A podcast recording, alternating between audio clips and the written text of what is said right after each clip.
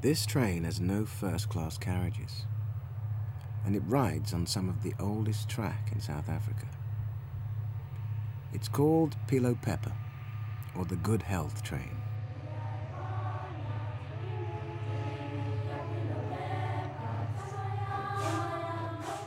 The train's mission is to bring basic health care to the forgotten people of rural South Africa.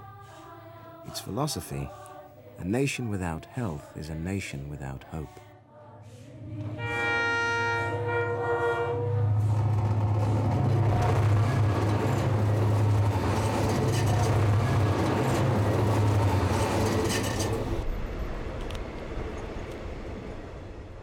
Dr. Lillian Cingo left England six years ago to return to rural South Africa, where she was born and bred.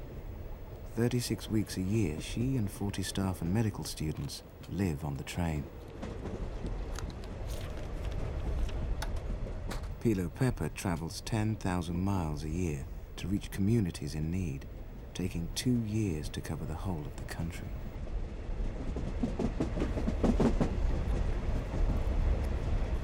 In the West, there are basic things that everybody expects and has there's a doctor, the dentist, and yet here people wait for 10 years, 30 years before they get seen.